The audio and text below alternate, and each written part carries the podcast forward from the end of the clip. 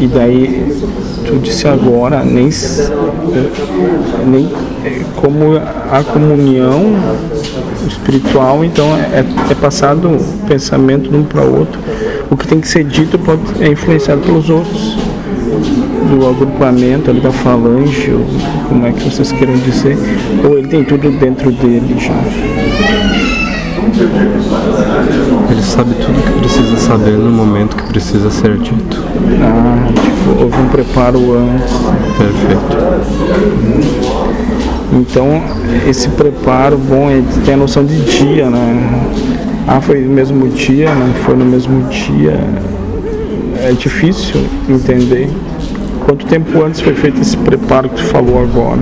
Esse preparo, ele já encarna com todos. Vocês só se limitam a tê-lo. Esse preparo que você chama é a pura manifestação do Espírito dentro da vontade de Deus no contexto da obra geral. Ele não existe. Ele simplesmente é o todo. Não há como vir sem estar preparado. Se não estiver preparado, você não vem. E se você não está preparado, você não está apto a fazer a prova. Você só pode se candidatar à prova estando apto a fazê-la.